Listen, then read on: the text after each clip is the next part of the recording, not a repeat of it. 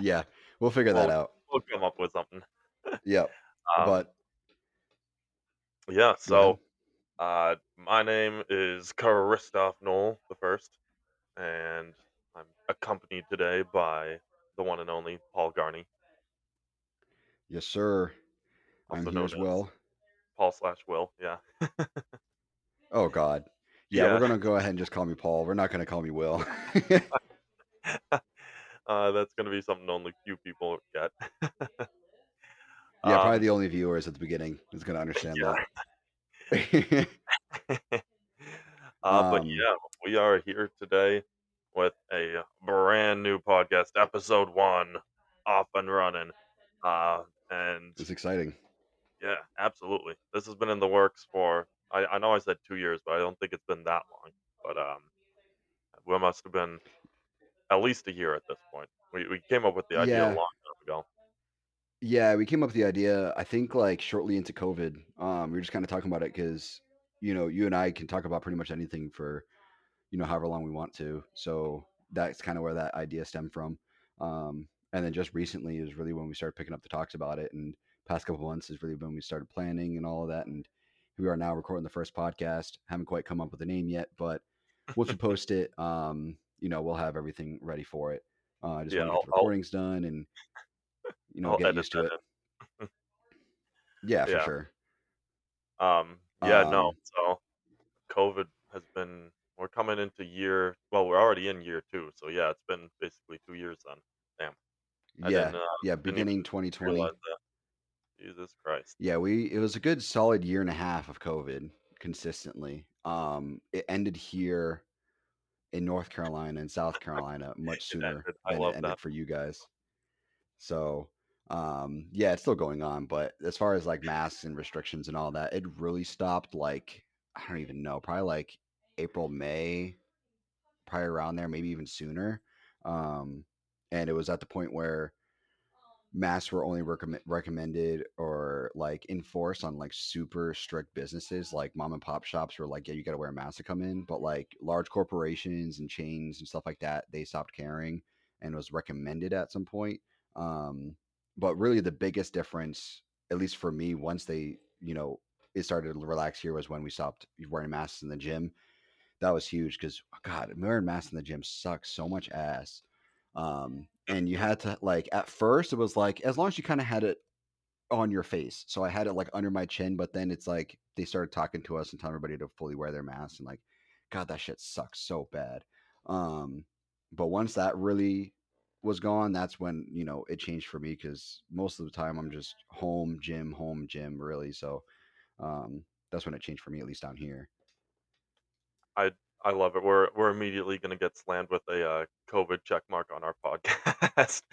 yeah um, talking about what it was like yeah oh no, they said it's over. Uh oh, they're gonna shut them down. No, we're we're fine. But uh, yeah, I uh I love I love looking back at my um peak COVID gym moments versus what they are now because for me, I have a lot of posing pictures with me and my mask. And I kind of enjoy those ones better because they don't see the ugly faces you make when you go into the posing position. Like I I do snapshots for my posing, so it'll take like 10 pictures over the span of a couple seconds. So just yeah because like sometimes one turn out better than others. And um so it'll show some faces where I'm like, like it's almost like I'm taking a shit, like trying to get the, the pose right and get all my muscles popped where I want them to. And the mask kind of covered that. So in a way, I I kind of enjoyed it when it came to the posing part. But it's it's really funny to look back on it because now I don't. I mean, I don't wear a mask anywhere. Um, and I mean, going into the gym, nothing at all. No one, I mean, so few people are wearing masks, so it's just really funny to be doing my poses, see the snapshots, and me with all these just really terrible faces. yeah i mean It's that's kind of half of posing, to be honest. Not really half, but like that's a big portion of posing, especially when you're on stage. Posing on stage, you you have to be able to contain all of that and smile and look pretty and all of that through it, and that's that's half the battle because you know different poses you're flexing different amount of muscles and different muscles. Some people will have easier abilities to flex or contract, um, and then keeping a straight face at the same time. So that's part of it.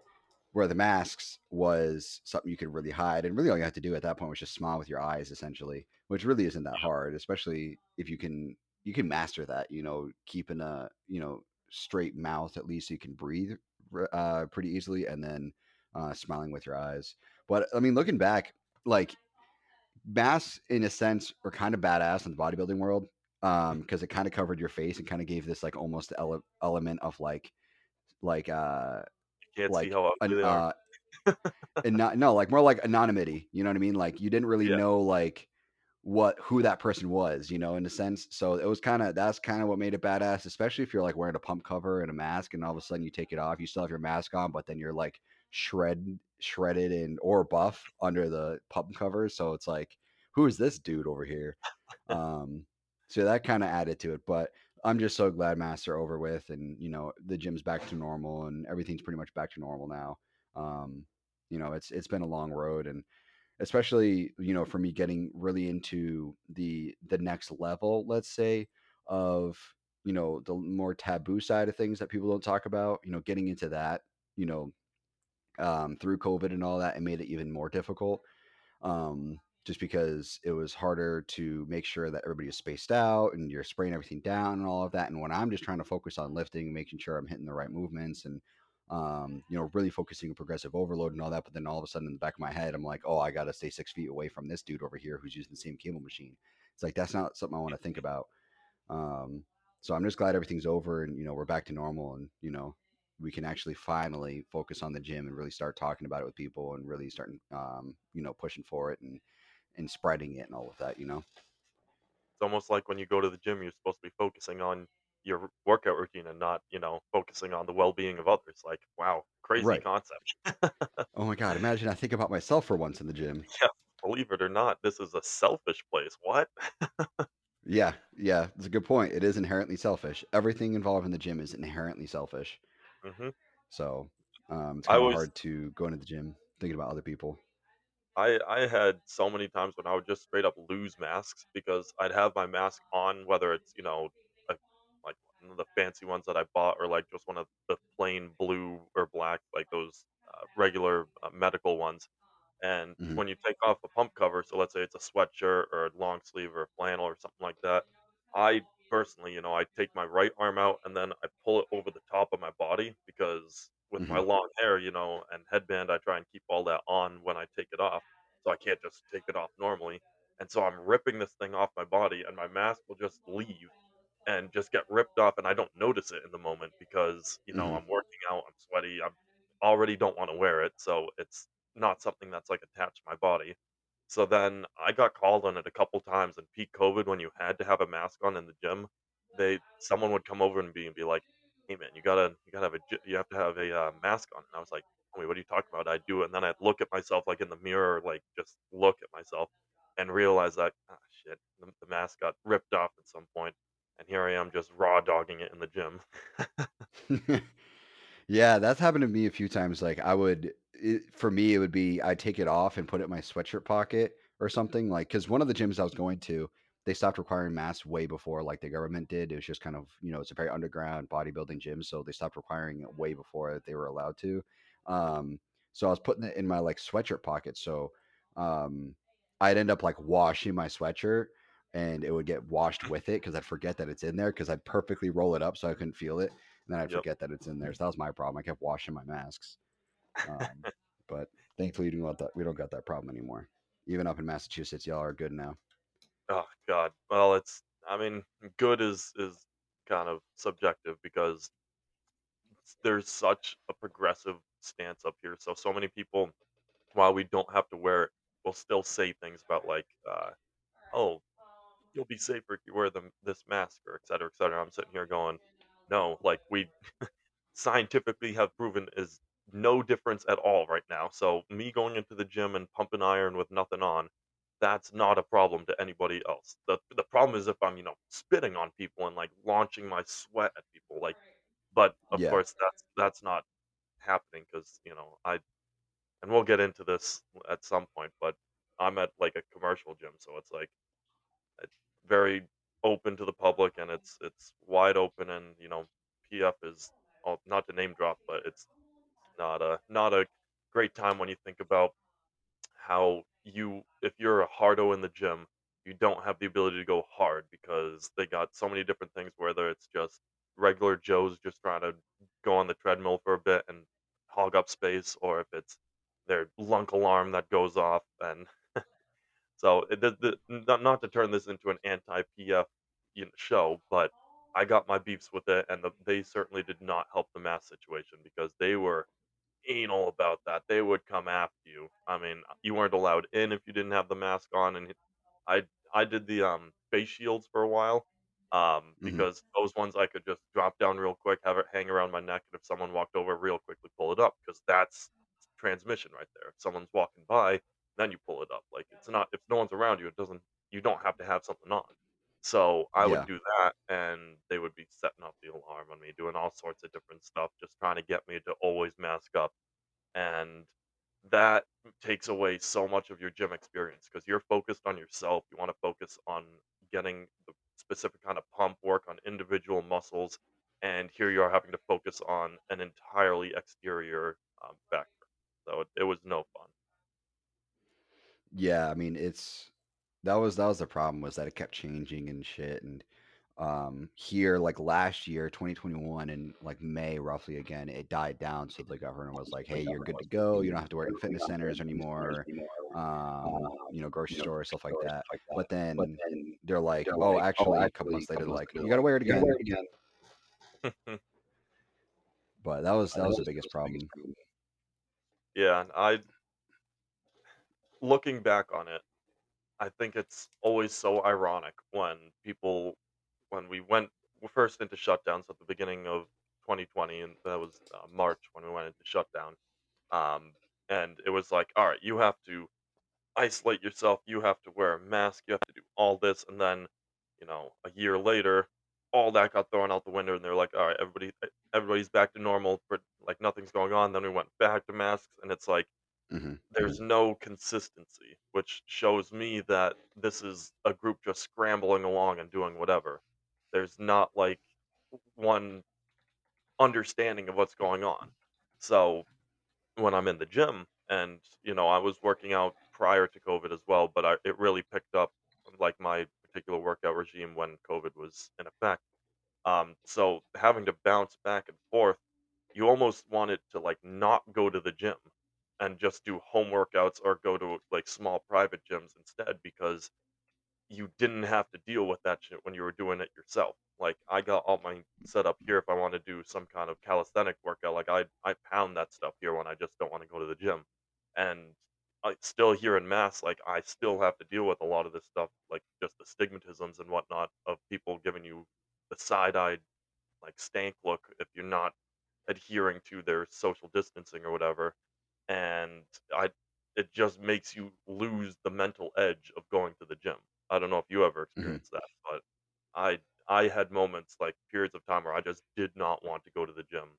Not for the fact fact that I didn't want to work out, but the fact that I didn't wanna have to deal with the shit that people were enforcing. they are a franchise ultimately so they have to really adhere to corporate standards and what the corporate corporation says, you know, they could be like they like let's say you own a franchise of a corporation like McDonald's. McDonald's really only really doesn't own any actual corporate stores. So they could say whatever they want. They have no idea essentially what it's like in the actual fitness centers. So they could be like, "Oh yeah, you have to adhere to this. You have to do this because this is what the CDC says. You have to do it." But at the end of the day, they're not on the ground floor. They don't know really what it's like. It's it's easier said than done. And the other problem too that we were noticing was that statistically speaking, very very few actual cases came out of fitness centers because generally the people who are in fitness centers and gyms are the healthier side of people versus people who weren't. You know, just a comparison. So you tend to see people with stronger immune systems in the gym versus people who don't go to the gym. So very few actual cases came out of the gym gyms and fitness centers and i never even heard of a case where somebody lost their life because of contracting it from a gym. I just heard from last i heard it was a couple actual like couple hundred confirmed cases being essentially from a fitness center.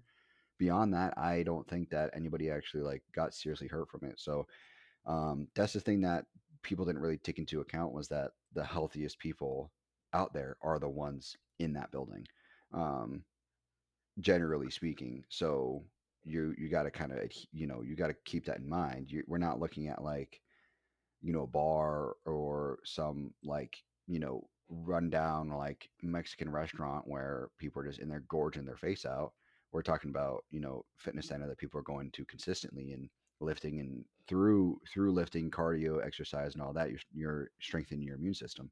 So um, that's the other thing that they needed to take into account, but they never did. But it's okay. I mean, it was it was all bundled together, and it's over now, so we are good to go. That's what I'm happy about.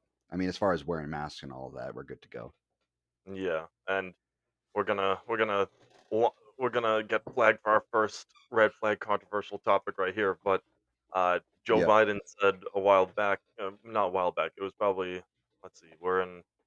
Uh, I think it was just at before the summer started, so maybe like July, June, sometime around then.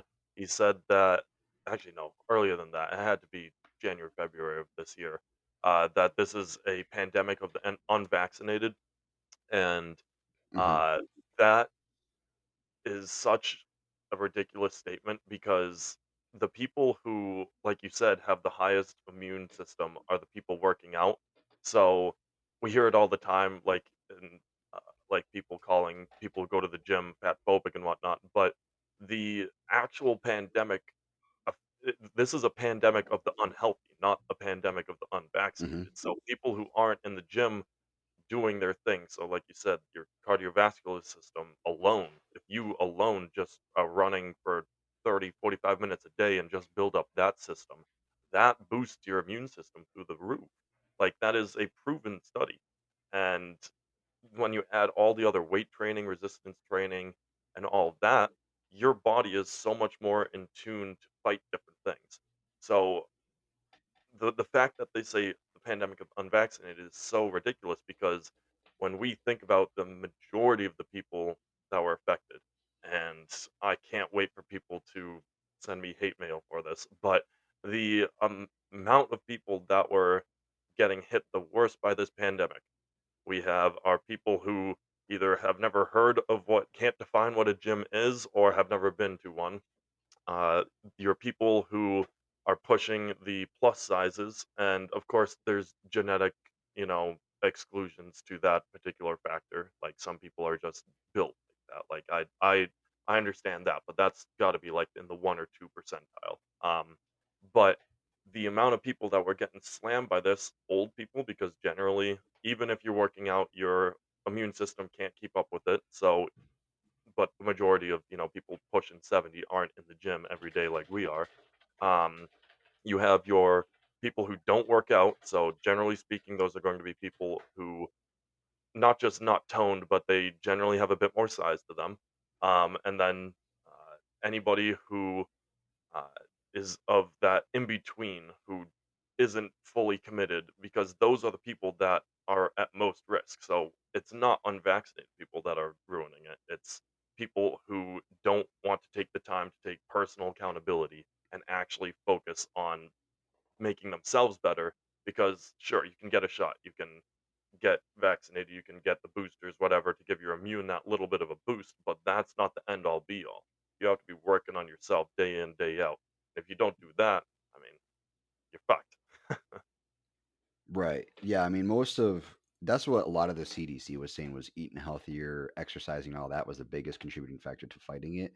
And if they you're couldn't call people out on immunocompromised, Yeah, I mean, it's that's just I mean, that's kind of what people are pushing for, and that's it's kind of got pushed under the rug. You kind of got swept under the rug because you're like, "Oh, that's hard. That's hard. I don't want to do that." Um, it's easy to go get a shot, but it's it's you know unfortunate for those that are immunocompromised who have you know those predispositions to getting hurt from it you know people who have cancer people who have serious illnesses and diseases that had nothing to do with how they were living their lives that's very very unfortunate but for the people who put no effort towards living a life that allowed you to build a better immune system then you know you're just kind of allowing yourself to potentially get more hurt from getting it.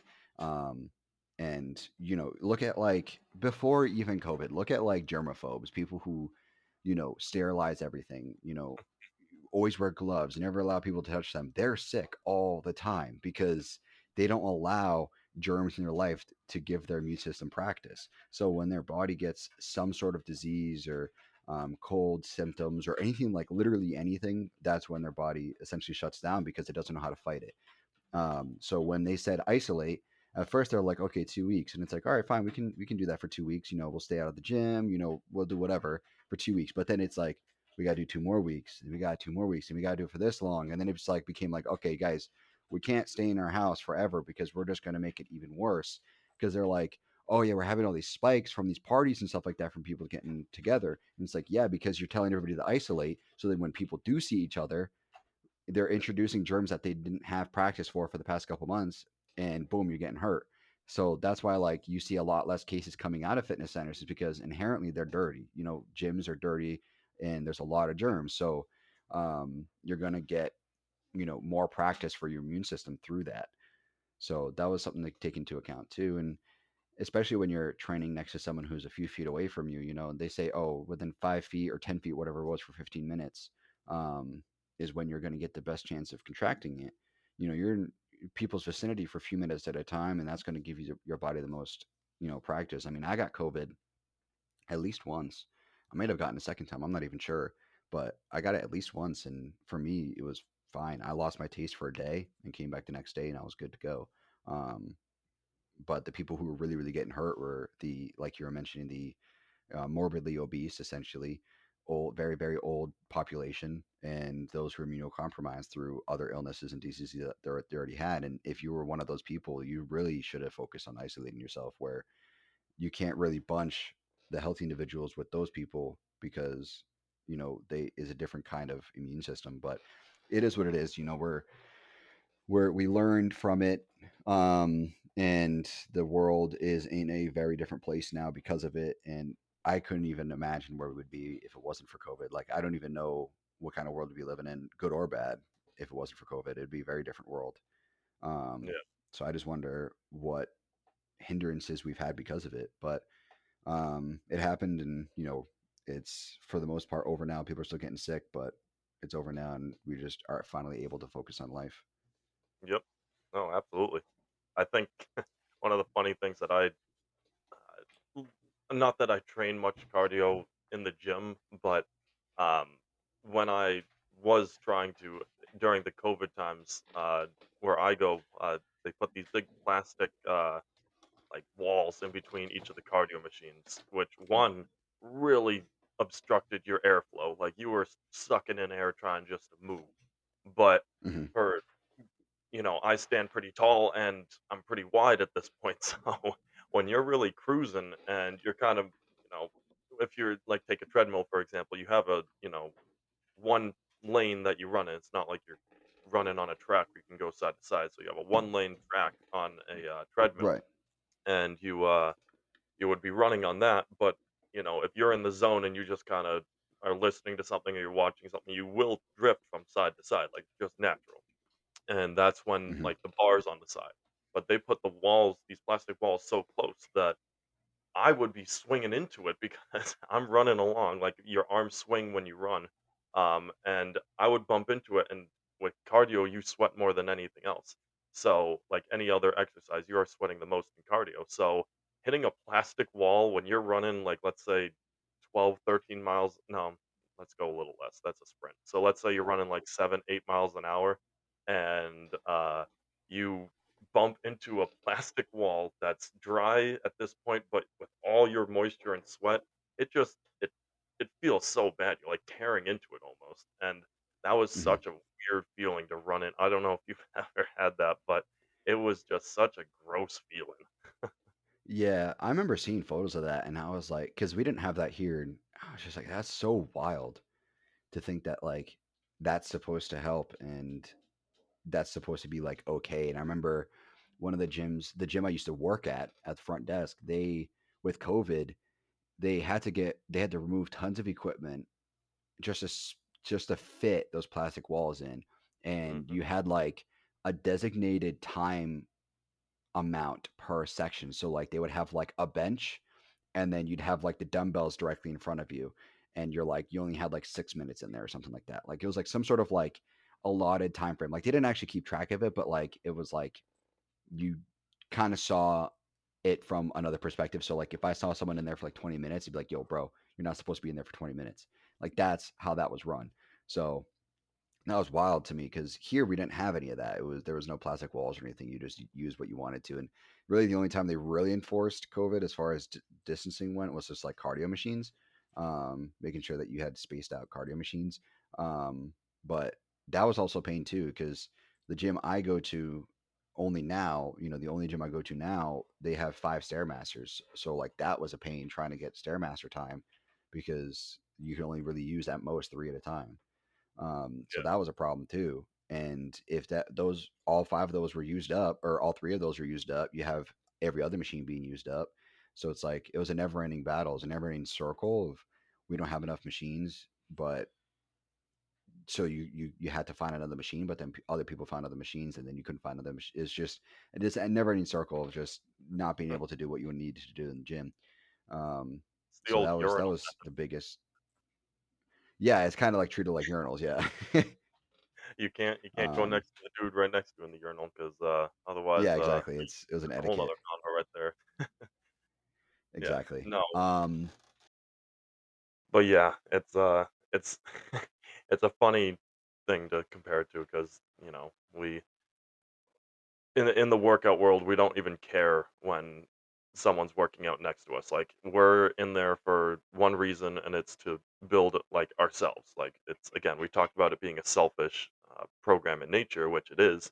And when you're in the groove of things and you're just working on whatever particular muscle group you are that day or whatever you're working out, you don't care about what's around you. So the fact that the, the plastic barriers, if anything, added attention to it because I was never really like again, I don't train a lot of cardio in the gym, but when I was training cardio in the gym, you I I did not give 2 shits who was next to me. Like, I wasn't looking, um, and, like, I was just doing my thing. I normally had, like, Family Guy running or something like that, and I was just, you know, vibing. And if anything, the plastic barriers brought more attention to it. So if anything, you were starting to become more attentive to your surroundings, and it was almost like you were bringing attention to the problem even though we didn't even notice the problem before. mhm. So, yeah, if we just didn't even act like COVID was like a thing, I feel like it wouldn't have been as bad. I mean, obviously we need to, you know, keep everybody safe, but if we started letting people back into normal life sooner, I think it would have been we would have been better off because we're going to get these spikes, you know, seasonally, just like any other illness. So if you're going to keep treating it like it's like literally a pandemic, then it's going to stay that way. And you're going to, it's just, you're going to be scared of who has it, who's going to give it to you, what the potentials are for it. And like, if it was to, to loop back when Biden said it was a, you know, it was a pandemic of the unvaccinated, I would agree with that if the vaccine truly made you like immune to it.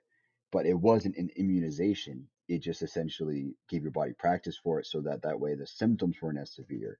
That was really all it was. And even then, people who got it were still getting sick from it.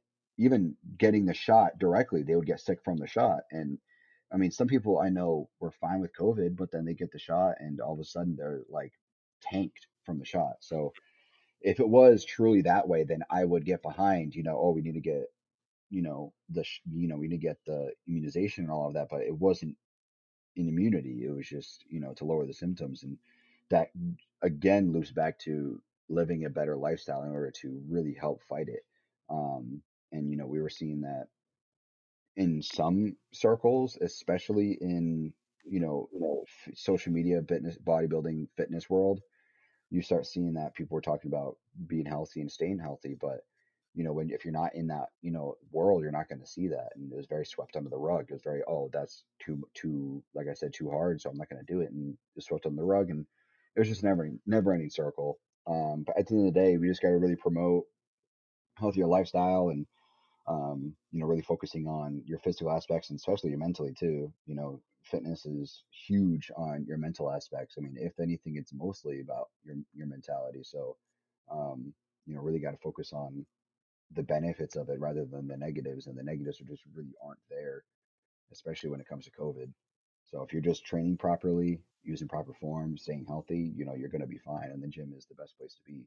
So, And I think another reason why nobody wanted to say that it was, you know, the the people who weren't and I'm not gonna say necessarily in the gym, but people who weren't taking care of themselves or abiding to, like, good fitness, nobody wanted to say it was them because when you think about, like, for example, take, uh, core, like abs, how we work out our abs, it's a long grind, and it's more than just the gym, it's the consistency in the kitchen as well, and there's so many factors that go into it, and probably the number 1 searched up thing across either YouTube or the other social medias is how to get abs quick, and mhm, nobody wants to a and again, I think this is the reason why nobody wanted to say things like the pandemic is affecting unhealthy and uh, unhealthy people and people who weren't in the fitness world because nobody wants to put in that time and effort. Everyone's looking for the shortcut. So if we can mhm, trim it down to if you didn't get this shot, you're the person like adhering the pro- the progress of human production. Like that is not th that's because they're looking for the shortcut. A shot, that's a shortcut, that's an in and out type situation. Going into mhm, the gym, that's there's no shortcuts in the gym. Um, so, like, that's why I think it's it's so funny to think about it because, like, you have this gym, you you have you have the fitness world, and everybody wants to look like the top tier people, whether you're girl or guy. You want to uh, like get to that big thing. I mean, for y- you and I, we have a little bit more aggressive, you know, views on what we want to look like. But at the end of the day, when someone sees a person who's physically fit, so that means, let's say they can, you can see abs, you can see definition across their muscles, and they just have good posture, like they generally have a good physique to them. People want to be like that, and no one wants to put in the work. Everyone wants that shortcut. So the whole pandemic thing affecting uh, the unvaccinated, whereas we're saying it's the unfitness world, like the people aren't aren't a part of it. That's because nobody wants to put in the time. Everyone wants that shortcut. How do I get abs in four weeks? That's what people want. mhm. Yeah, and that's, you know, a good tie-in to like social media because social media has really increased because people talk about, oh, when I was a kid, you know, they had all these models and these magazines and stuff, and it's like you thought you had it, you know, you thought that people were really pushing perfection on magazines back in the day. Like, look at social media. Are you kidding me? Everybody who's gone viral on social media are like the top level, top 1% of physically attractive people in the world. And it just gets worse and worse. And you'll see a guy or a girl on social media with abs and it's like oh i want that i want to get that and you don't people don't put it into perspective as far as time frame goes they're like oh he's 26 and i'm 27 i should be able to get that soon because he has it too and it's like that's not really how it works he's probably going for those abs since he was 22 or something like that you know it takes it takes years i mean for me to really because we're we're physically you and i are very physically different like you were you started off skinnier than I did. I was very skinny fat, so I had a lot of fat, very little amount of muscle. So I looked skinny for the most part, but I didn't have much muscle, so whatever I had was just fat. So in order to go from like it's it's better foundation to be skinny or lean like you when you started because whatever muscle you build you see which is good that's great and you have to eat more and you know there's different there's different pros and cons ultimately but for me it was for me to really start seeing abs it took a it took give or take like 10 months of solid dedicated work in the kitchen and in the gym, and plus the less taboo or the more taboo side of things that people don't talk about. It took that too to get to having visible abs. And even then, they weren't even really like that cut. They were just there in like decent lighting. Um, if I had bad lighting, you can tell I was lean for the most part, but like once I had good lighting, you're like, okay, he has abs, he has a six pack. But then, you know, the second you start eating again, it's all gone. So to maintain abs and to have that year-round look, it just is not maintainable, and that's just not what's addressed nowadays. You know, especially like being in the bodybuilding world, you know, it's it's so me- it's such a mental thing to be fighting against because you see these guys posting photos of their abs or videos of them training and stuff like that and like my my the people that I surround myself with do that. They take the footage and photos from their leanest point of the year and post that throughout the year. Even same of the some of the photos from the same stage shots, some of the same stage shots, some of the same, you know, even show shots. They're posting that year round, and that's not how they look year round. That's how they looked for this particular week in this particular month of the year when they were prepping for months on end. Um, so that's that's part of social media too, is taking those those amazing shots and re-uploading them. And it's like, oh, they have it year round when they really don't. And that's not the reality. The reality is you need to build the muscle, you need to lose the fat. And you know, I really try to address that when people ask me, oh, how do I get that? How do I do this? I'm like, you really got to put in the work. Um, somebody asked me today, um, hey, Paul, how do I I want to lose 40 pounds. How do I turn that into muscle? How do I turn my 40 pounds of fat into muscle? I'm like, give or take about five, six years of steroid use and consistent hardcore training and, and consistent dieting of bulk and cutting phases, they're like, oh, I'm like, yeah, 40 pounds of muscle is not easy to gain. 40 pounds of fat, you could do that. You could do that maybe a year, like healthily. You can do that in a year easily. I mean, I've heard people losing 60 pounds in six months. Granted, they were enormous, so that was easy for them. But, um, you know, if you're relatively lean, you're 220, you want to get down to 160 or something like that, you want to be skinny with a little bit of muscle, you know, it's going to be very, very difficult to lose 40 pounds, 60 pounds, you know, over time, especially converting it to muscle. And that's, you know, half the battle right there is just seeing that weight scale and seeing social media and everybody, you know, brooding for a specific look and stuff. It's just social media is just so toxic. Um, it's it's good to spread the message, but also a lot of misinformation out there, and that's one of the things that I really want to promote is just true information on how to get there. And you know, I'll be one to talk about the things that I've done. Uh, we won't get it necessarily today, but um, you know, there's things that I've done that aren't necessarily healthy, um, not necessarily good for you know long term usage or long term living. Um, and we need to recognize that. You know, I mean, a lot of the best people in the world are are on stuff that aren't necessarily legal according to the government. So you need to take that into account too. I mean, there's very few guys I can think of off the top of my head that look like they could go viral on social media and don't take anything. There's only one guy that comes to my to my head and he's natural, but then he'll post the best photos and it's like, damn, this guy looks crazy. But then you see him in a video and it's like, oh, that's really what he looks like. So it's it's a never ending battle. Social media is just it's toxic and not toxic. It just depends on what you surround yourself with. So um, that coincides with what we were talking about as far as you know wanting to get those quick abs because they're not quick. They take, if anything, abs take the longest to get out of everything. You know, you can get um, separation in your quads long before you get abs because most people store their fat in their bellies, especially women. Uh, women store a lot of fat in their bellies and in their chest area, so it's a lot more difficult to get abs. And um, for guys, for me personally, I store a lot in my hips and my lower belly, so it's even harder for me to see abs. Where somebody like I know who stores fat in their back, so their their back always looks kind of fatty, doesn't look the, the best sometimes, but then they have year-round abs. So it's like you got to work with what you got, and you know, at the end of the day, everybody's different, and uh, social media just doesn't highlight that. It highlights the best of the best and who put in the work but didn't show the work on social media. So Yeah, yeah, and I it's think a uh, it's a tough world. when when I, you know, get ready to do any kind of shoots or pictures or poses and stuff like that, it's always post workout, right in the peak of your pump, and you try to find the best lighting. So like the hmm TikToks I make or whatever Instagram things I post out there, like yeah, I get some great fucking shots. Like I can make my body look really good, but it is in that moment. If you see me walking around, like let's say I you see me walking around going shopping, grocery shopping, and even post workout, but we'll say on a day where I haven't been to the gym yet, I don't look anything like the pictures that I posted. My veins aren't popping the way that they would have because that's all, you know, blood flowing and stoppages and make manipulating it so you can get a really cool shot with it. Um, when I'm walking around, I'm I'm six four and I stand skinny tall. Like that's what you see. Whereas when I'm in the gym, you're able to really manipulate your body to look a certain way. And when we post these things and you start to like choose your idols and whatnot throughout social media, you try to get to that attainability, like you said, year round when that is not what, not even what they're doing.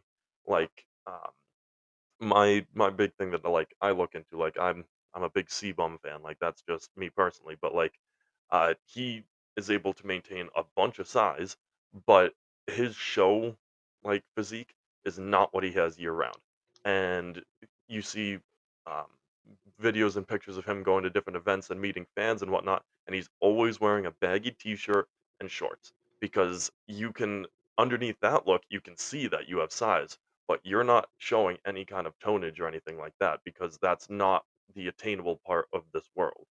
And so when people take a look, so like someone who's trying to get into the workout world or has been in it for a little bit and they're trying to find some new sources of motivation and they start seeing these people who are shredded and they only post pics and videos of them doing their workouts.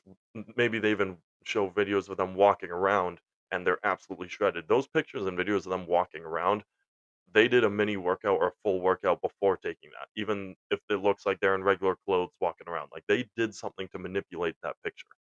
And I'm not going to get into the editing because there's a whole lot of people who scam their way through it and just edit up the wazoo. But the people who we're talking about, like big time, you know, weightlifters and bodybuilders and people who look physically fit, those pictures and videos always come after some kind of a workout.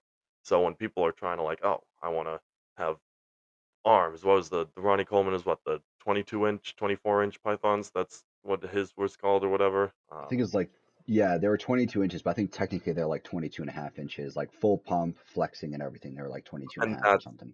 and that's the point that like exactly how you just described it. Full pump, full flexing. That was what the bicep got to. And people are like, oh, I want to have these yoked ass biceps when I walk around. His, those the legendary biceps were again full pump, full be- flexing. Like and that's what people need to understand more when we talk about the social media aspect that any videos and pictures that you're basing yourself off of, base that off of your post workout pump pics. Don't base that off of, oh, I got up this morning and I stand in front of the mirror and I try and flex my lats and they don't look like shit because, you know, I just got up. Whereas if you take a lat picture right after a full back workout, you're gonna have some wings right there. Like that's that's what people need to start comparing to when we talk about this social media thing.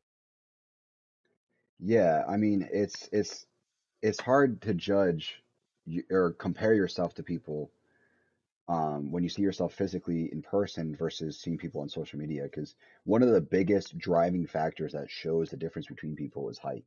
Easily the biggest thing, uh, especially when it comes to bodybuilding. You know, when you're on the show, that's why they have different divisions. Because when you got a dude who's six two and at the top of his division in weight versus a guy who's five eight on top of his weight division, the six foot two guy is going to make this the five foot eight guy look tiny. But at the end of the day, it's all about your proportions. And you know, I can't compare myself to somebody like Terrence Ruffins, who's like five six or whatever his height is because I could never look the way he does because I'm six foot and he's five six. That's a six inch difference. So no matter how hard I try, we're not going to look similar. Um, C-Bum is like six foot, something like that. He's he looks enormous in his photos, but then you see him next to other people, and he's as far as height goes, he's pretty normal for the most part.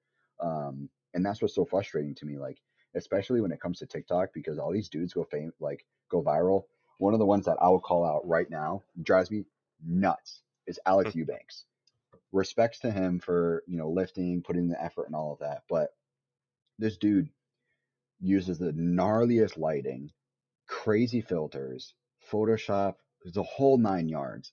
Then you see him in person, like he is tiny as hell, and it's just because he's lean. And it's like there's there's a uh, TikTok video of this guy calling him out on it because he's like, look at this guy in his videos, in his TikTok videos. But then he said, look at when I did a meet and greet with him, and dude was tinier than the guy who's posting the video. And it's all about how you manipulate videos and cameras and footage and stuff like that. It's that's what it is now, and that's what's unfortunate is that back in the day, they they say the golden era of bodybuilding is the 90s, and that's because one, just the talent coming out of that decade, including Ronnie Coleman, was just absolutely absurd. But on top of that, there was no social media influence as far as I mean, obviously the internet was barely even around. I don't even think it was really even fully around in the 90s. I can't even remember the timeline on it, but um, social media was that was never even thought of yet. So to make it big, you had to win shows. You had to be put on magazine covers and all of that. And even then, magazines were like the only place you could really manipulate photos. And when they were doing photo shoots, they would get that pump. They would be lifting weights and they wouldn't even be lifting weights the same way they normally would. Because when you normally lift weights, you don't necessarily want to chase the pump in particular. Um, but when you're doing a photo shoot, you want to chase the pump. So they do like, let's say like biceps. Let's say you can curl like your top set is like 45 pound dumbbells. You'd probably do like 25 pound dumbbells for like 40 reps. Just pump as much blood through your biceps as possible. And then immediately after you put the weights down, while they're still burning, that's when you flex and take the photos. When there's just so much blood coursing through your biceps, it burns. Um, that's when they get those photo shoots. It's not, you know, top set of, you know, you're you're you pushing yourself for eight reps because that's not when you're building your pump. It's those tons and tons of reps, high, high, high, high volume sets.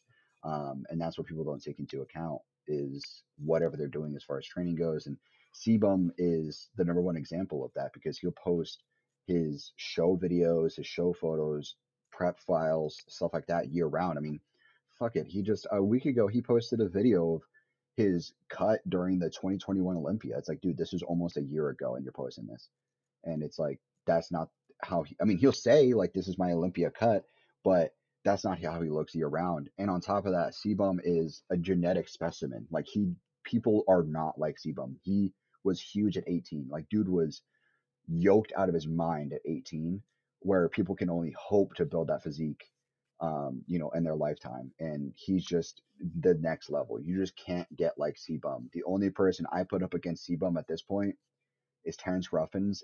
I think Logan Franklin will get there. I mean, that's bodybuilding's a whole nother ball game. But anyways, um, CBum went viral because of his look, and it's just it's tough because he's the genetic outlier. I mean, that's even including the the drugs that he uses is like minimal in comparison to what most people pump their body with, like grams and grams of shit. Where he's like not even using a gram of shit. Like it's like he's the genetic specimen. He's the outlier of like what's essentially peak bodybuilding, and he's going to go down as one of the best physiques of all time. But people need need to take that into account um, when they're looking at him. He's there's no one like him. It's like Ronnie Coleman. There is no one who's going to be like Ronnie Coleman, and probably no one's ever going to beat his look for a very very long time. Um, so it's it's you know bodybuilding world is an interesting world, but then you get into other fitness influencers too, and that's why I mentioned Alex Eubanks because he would get decimated on stage. Um, they'd be mopping the floor with his long hair, but like it's just that's the reality. That's how especially TikTok is. TikTok is the most toxic social media platform. But it's good thing you bring up CBum because he's a perfect example of social media right now. And you brought up the But viral part because you don't see the people who post like for example, my videos I put up there, my pics and videos, I'm working with less than 100 views and likes. Like that is not mainstream broadcasted in the way that CBum or these other guys that go viral are. So when you're looking like for example, we'll take let's say a person works out 3 months and they see uh, minimal gains, but it's enough to keep them um, motivated and going. And then they start dipping into uh, the social media aspect, and like their for you page becomes just workout stuff. Like mine, my for you page didn't become pure workout stuff until you know, a couple months in. But let's uh, take this person for example, and they continue doing their work, and their for you page becomes all these super huge people the only physique that they're going to want to see is those super huge people, these, like you said, genetic freaks of nature, like people who are just built different. And I know that's the meme phrase, built different or whatever, but there are people that are genuinely built different. And mm-hmm. those are the people that we see on social media. And that's part of the toxicity. I mean, give them all the credit in the world because you don't get to that point without, I mean, the mo- highest level of dedication. Like, yeah, they have the genetic gene pool of Jesus Christ, but they put in so much work and effort to get to that point. So that's not to slight that in Mhm. this any means at all. But the fact that that is the only thing that's mainstream broadcast is broadcasted, that's the problem. And that's what brings the toxicity because like, I I went through a big phase of my and I think I talked to you about it, where I was in the gym 7 days of the week.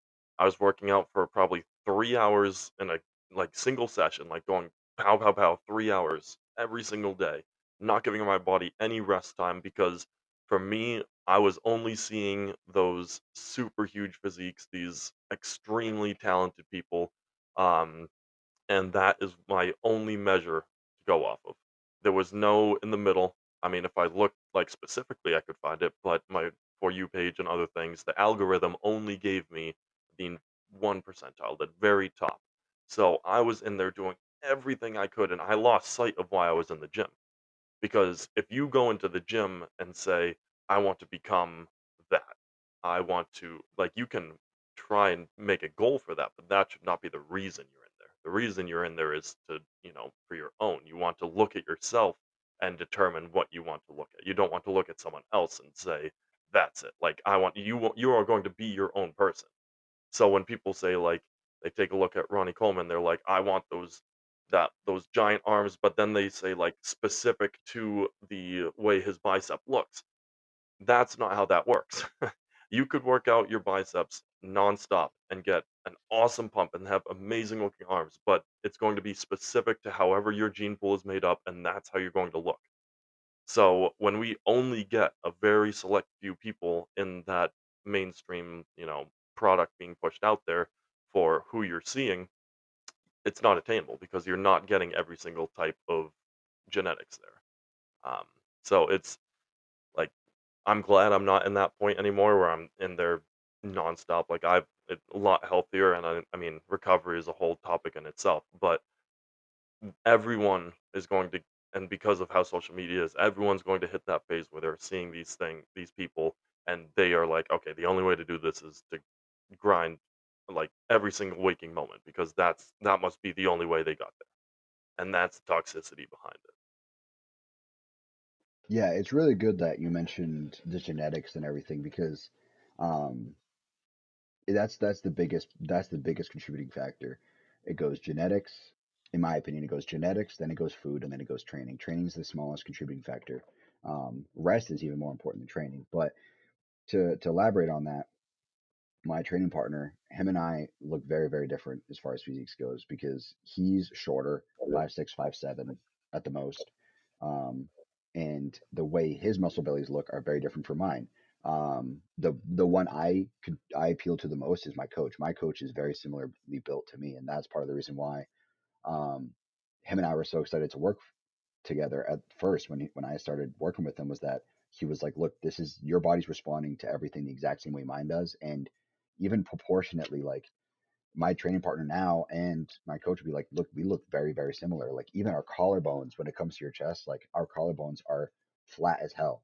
So for us to have an upper chest that really pops, we have to put in extra work because our collarbones don't slant downward like most people's and it'll pop because of that. Ours is flat, so we have to build even more size up there. But the reason I mention that is because um, him and I, when it comes to biceps, we have very long head biceps. Um, I have very long headed biceps, and that's there's there's two types of biceps essentially: is long head and short head. And when you have short head, that's when you get the peak. That's what Ronnie Coleman had. That's what Arnold Schwarzenegger had. Very short head biceps that were just especially from the outside, if you're looking from the outside of the arm, not the inside, just looked absurd because they peaks up like Mount Everest. Um, and that's how he gets such long arms as far as like circumference goes. That's why I mentioned my training partner because his biceps are just so short. And so it's like when he's training, there's a big space between um there's a space between his uh, the inside of his elbow and his bicep so when he's training, you can see the space, but then when he flexes, it's like that space is gone because he's he's bending his arm just enough to flex his bicep, and because of that shorter head, he can essentially bend his arm more. um, and have more of a peak. Where for me, having a longer head bicep, you can't flex as far of your arm as short, so you have an overall bigger mass, but at the same time, you're not having much peak. So my arms will never look as big as dudes with short-headed biceps. So that's just that's just one muscle in particular. I mean, um, and then you get into triceps too. I mean, triceps is 100% genetic. I mean, I I can't really build triceps for the life of me. I mean, my left my left tricep looks better than my right, and I try to train as evenly as I can, do separate head movements and all of that. But at the end of the day, it, it all just depends on what your genetics, you know, are going to be. And look at like Roelly Winklaar, Roelly Winklaar, um, who I think was rumored not to be competing this year, but he has the gnarliest triceps in the world. But then he gets decimated in other aspects of his body. So everybody has pros and cons. Everybody has strengths and weaknesses. Um, and you need to really look at yourself genetically versus others. And like you said, you know, it you can only be yourself. You know, I could be like, oh, I would love to look like CBum, which I would. I would kill to look like CBum. I would never look like him though. Even if I trained the same way, like if I did everything so that I can have the best physique I possibly can, we would not look the same. Um, the way your muscle bellies look, the way your muscles are even positioned, the way your fat is distributed, everything is different.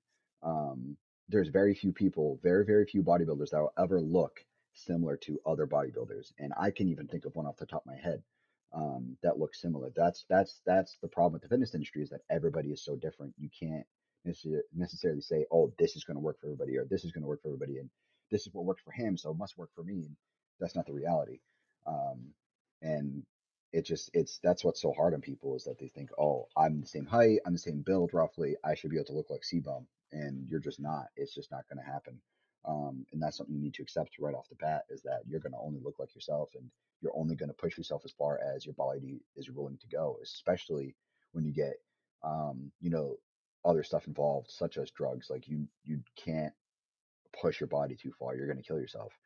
Um, but then that's a whole nother ballgame. That's a whole nother talk. But when it comes to social media, it's just tough because all these dudes are sauced out of their minds um, and have been saucing for years and years and years. And they're like, oh, this is, you know, um, peak show last year. And it's like, oh, I'd love to look like that. But like, you're not going to look like that just simply because you're natural. You need to look at people who are natural versus people who aren't natural. And that's a little more attainable than people who aren't natural. Um, so it's just, it's a very interesting dynamic that we're in right now with social media and fitness industry. Um, because you see guys who are genetic specimens before even taking anything, but then they start taking something and everything tanks. And they, they like, I know plenty of guys who were have amazing, amazing natural genetics, but then they have terrible drug genetics, and then vice versa. People who have terrible natural genetics, but then they get on something that just agrees with them, and poof, they blow up, they lean out, they look amazing. So at the end of the day, everybody's ball game is different. You got to stick to your court, and you got to figure out what works for you, and that's that's the fun of it ultimately, but that's also the downfall of it too. And we mentioned it, uh, well, you mentioned it just now, so I'm going to bring it up just for the purpose of identifying it. Um, and it's not to out anybody, but for so anybody listening gets a understanding of where we're coming from. Um, Paul and I are both in the workout world and heavy, like full committed in the workout world. Um, and he, you heard him say, you know, natural versus uh, using and whatnot. Um, so just for the context of identifying, so you hear our two different perspectives. I would be what you would consider natural. I don't take any um, form of drug or anything to help boost. And again, this is not to you know put you on the spot or anything, Paul, but just for the purpose of hmm identifying. If you want to, real quickly, just identify what you would call what your situation looks like, and you again don't get into the details yet, but Yeah, we'll be talking about all that later on. Um, but I mean, I'm pretty open about it. You know, I'm not natural. Um, and I can't stand when people say, "Oh, I'm natural right now, but I wasn't in the past." It's like, dude, the second you take anything that makes you not natural, you're no longer natural. You cannot go back. And that's what's so frustrating for me is that people are not transparent when it comes to drugs. And what I do like seeing is people who are getting more transparent. Um, I think it was like February this year or something like that. CBum posted his off-season cycle and what he was taking.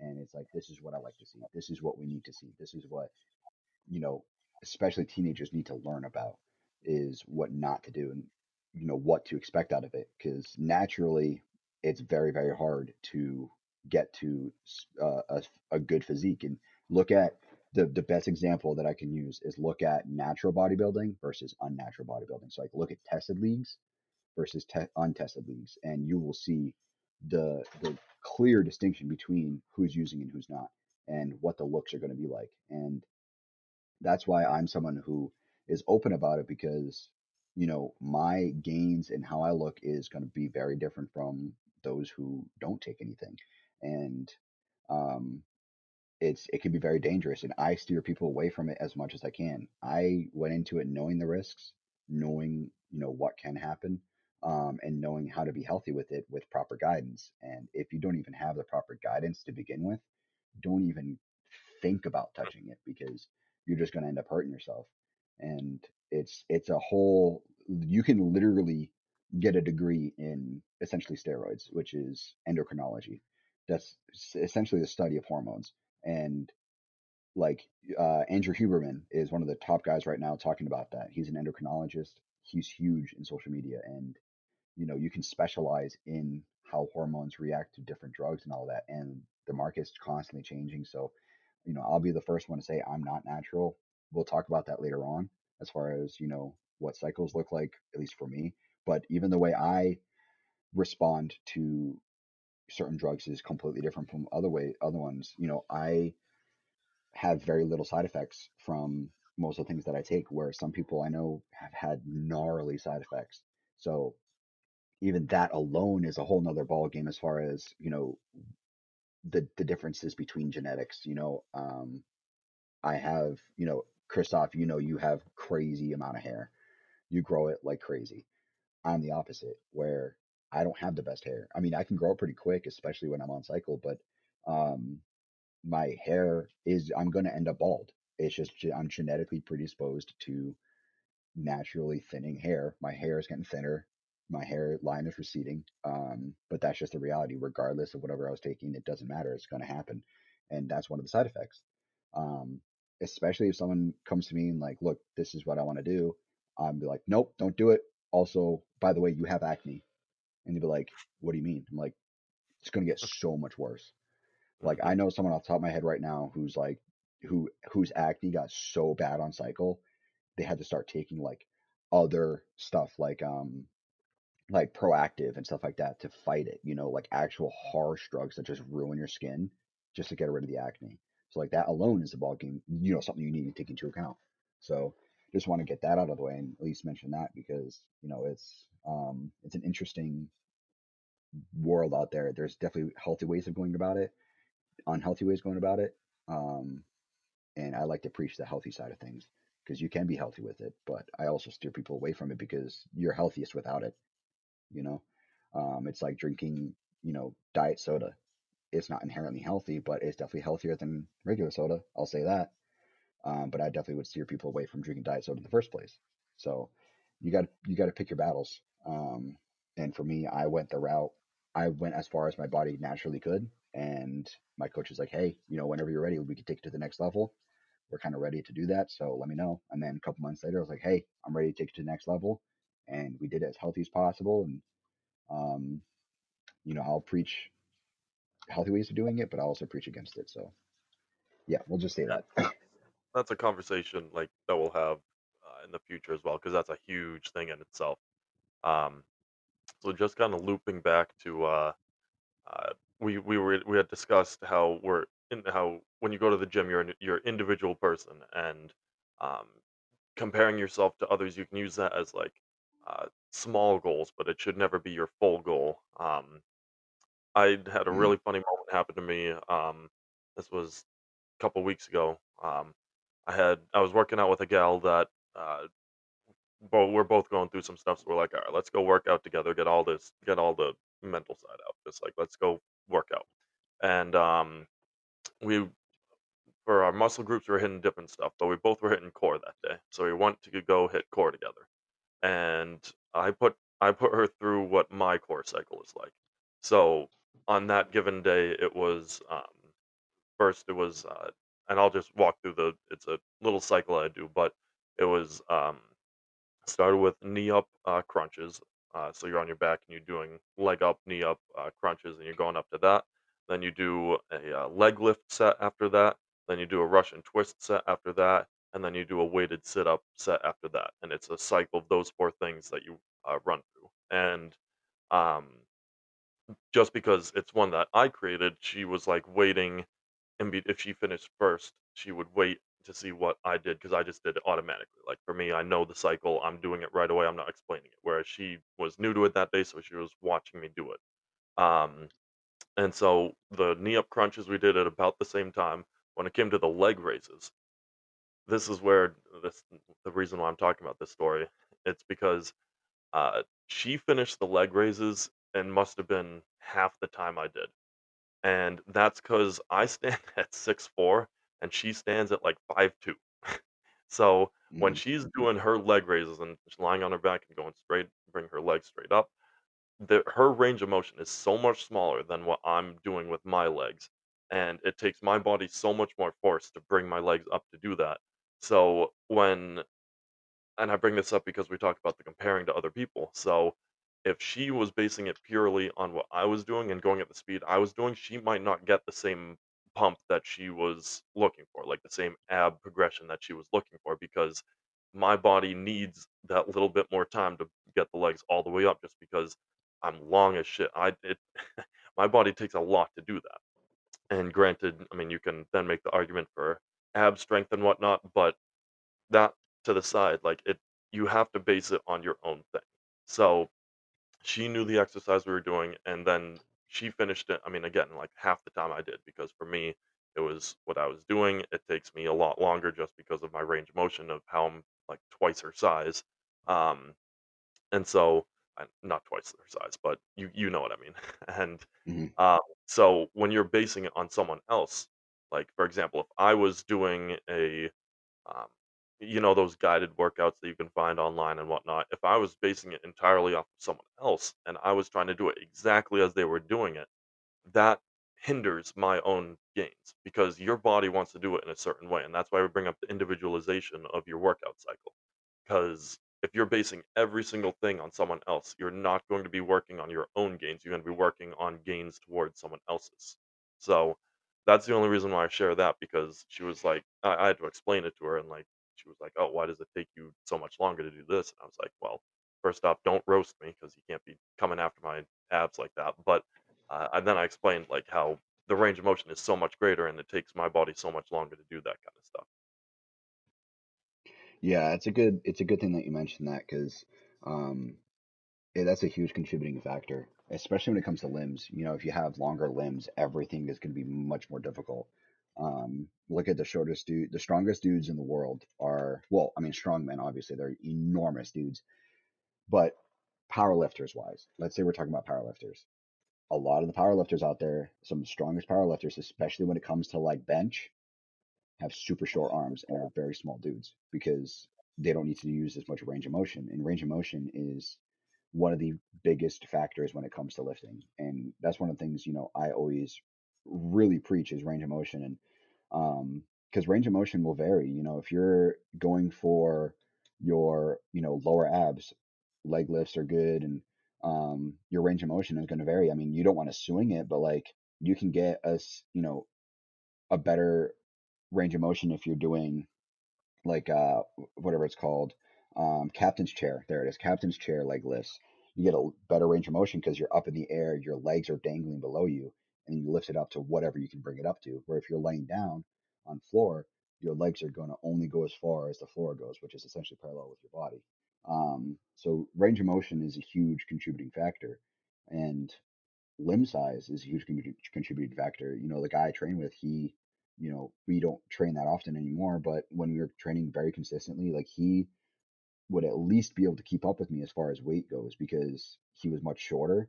You know, Even though he's much lighter, he had a lot more muscle than me. So he was able to keep up with me as far as a lot of the key movements. And it was kind of like, it kind of sucked because I'm like, damn, I'm, I got like almost 50 pounds on this dude and he's keeping up with me. But it's because He's got shorter limbs. He's got more muscle mass to his body, um, lower fat percentage. So that's something that people need to take into account. And that's one thing that, to tie back to social media, that's so. Toxic seeing is people going for PRs and you know hitting as heavy weight as you possibly can. Where that should be the especially when you're going for muscle building, that should be the least of your worries. Like I don't even like people ask me all the time what my PR is, and I'm like, dude, I have no idea. Like I couldn't even I couldn't even tell you. Like my squat, maybe um maybe 365 to 400 for one, maybe. Um, but that's that's a big if. I mean, I can get 315 for right now, probably about five. Um, so I mean, as far as getting one, I have no idea. Uh, I've never tested for one rep, and it's just that's that's also the side of toxicity that you're seeing because you're seeing um, muscle look side of things, which you and I are more in the world of, um, which is essentially hypertrophy, which is muscle building, muscle look, looking good. Then you got the side about strength, and somebody that I know talks about strength a lot with me, and I'm like, dude, this like this shit just don't matter. Like to me, it just doesn't matter. Um, because like you could be strong as hell, but you could not look that good. Then again, that's just also comes down to taste. But you know, if you're going for one rep maxes, it's going to take you forever to build muscle, and that's just the reality. I mean, it's it's like um, there's not really much I can compare it to, but when it comes to building muscle, you're going to build the actual number of uh, muscle cells within your body. Um, where building strength, you're going to essentially make your muscle cells denser. So, like, look at like the best example I use for that is like look at like those 40 year old 40s guys in the gym. They're strong as shit because they've been lifting for 20, 30 years. They might have looked great at one point, but now they got, you know, beer bellies and all that. But these dudes are repping three plate bench press like it's nothing. It's their warm up, basically. But it's because their muscles are so insanely dense that they could just lift weights like it's nothing. And then all these kids, especially like younger, like we're 24, 25 is most of the people we're hanging out with. Um, younger than us, they're going for these PRs. I'm like, bro, you first of all just started lifting, and second of all, the muscle you're gaining or the strength you're building is not dense muscle. It's you're not going to have the strength that you want to have, and it's just not the reality. Is you're you're looking at these powerlifters. Most powerlifters, strongmen, and all that are in their 30s at least, and that's really when they start peaking. Um, you know, we're just starting. We're just starting. You know, most people, most guys don't peak until like around 30 and that's you know that's when you're going to look your best and all these kids are 18 19 20 going for prs every single time they lift and not making any progress and then comparing themselves to dudes who have been lifting for 20 years using the same weight but they're using proper form they're using proper timing as far as the actual rep goes actually doing hypertrophy with the weight um, and it's like oh if you don't hit this pr you know you're a bitch but it's like that's not the reality um, especially when you surround yourself with people who know what they're doing. You know, um, I always preach the lowest a number of reps you should be going for is eight. You should go for at least eight for every set you do. Anything less, like sometimes I'll get you know four or five out of a set because I push myself a little bit too much, and I just don't. I didn't have the strength to get to eight. But anything less, you're not really building any muscle at that point sometimes you'll have you know genetic specimens. I think Dorian Yates was like that. He he did um, only a few reps on his top sets, like five or six reps on his top sets, but he was also Dorian Yates. I mean, you can't you can't you can't come close to Dorian Yates' size, um, but he was an outlier. So it's just it's it's tough when it comes to strength and looks and all that because you're going to get both sides from everybody, and social media is going to promote both, and um, everybody wants to be the best of both worlds, but you can't. You got to pick one um, and you're going to see that toxicity coming out in certain people, and it's just it sucks to see, you know, especially in the younger generations. It's it sucks, but And the majority of add on to what you were people, yeah, and the majority of people who are on social media, and this is probably got to be the 90 to 95th percentile of people on social media are aged I'm gonna throw it out there, probably 20 and younger, 20 and younger. I mean, probably the the biggest chunk, 70 70% of it is probably between the ages of 14 and 18, like that As far as viewers years. go, for sure. Yeah, absolutely. So when we have these videos of people slamming these one rep PRs, so like for example, uh, if I posted a picture or a, uh video of my deadlift PR, for example, and right now I'm, uh, I gotta do the math again, but I'm somewhere like three, three forty for a couple. Like, that that's what I'm working with right now, and if I post a 1 rep max, like, just absolutely slamming it down, the people who see that are gonna see that and go, "Okay, so my goal should be to hit that for 1." And this is why what you said was great, because your minimum, you want to be able to move weight per rep. So, when someone asks you for your PR or whatever, just let some calculator handle that. Like, there's no reason to be striving to find your PR, because when we have kids, let's say, age 14 to 18, somewhere in the range, and they, uh, they wanna find out what their PR is, they are they don't know that there's a math side of thing. They don't know that you can just plug in your rep and your weight and something will calculate it for you. So they're going to push themselves to do these 1 rep maxes, and they're gonna injure themselves horribly. And ages 14 to 18, that I mean, we develop, uh, mentally until we're age 25, and physically, I mean, when you're going through puberty and whatnot, your your body is naturally building itself up, up until age 18, 19. So, if you're pushing yourself and can potentially gruesomely injure your body during those developmental years just because you wanted to s match a single rep PR that you saw on social media, you fuck up your body for life. That's why we Mm. have people who are so fucked, like, we have, you know, you'd hear I mean, again, this is small percentage, but some of the, um, people who are, like, paraplegics who, you know, are really fucked up, and they tell you the stories of when they tried to do some shit, and that's what caused them to do it because they did it in their developmental years. You start to do that, eh, like, social media is encouraging that. It's encouraging these kids to try and really just push themselves for these single rep things. Like, you see the, uh, the terrible injuries that come from bench press PRs.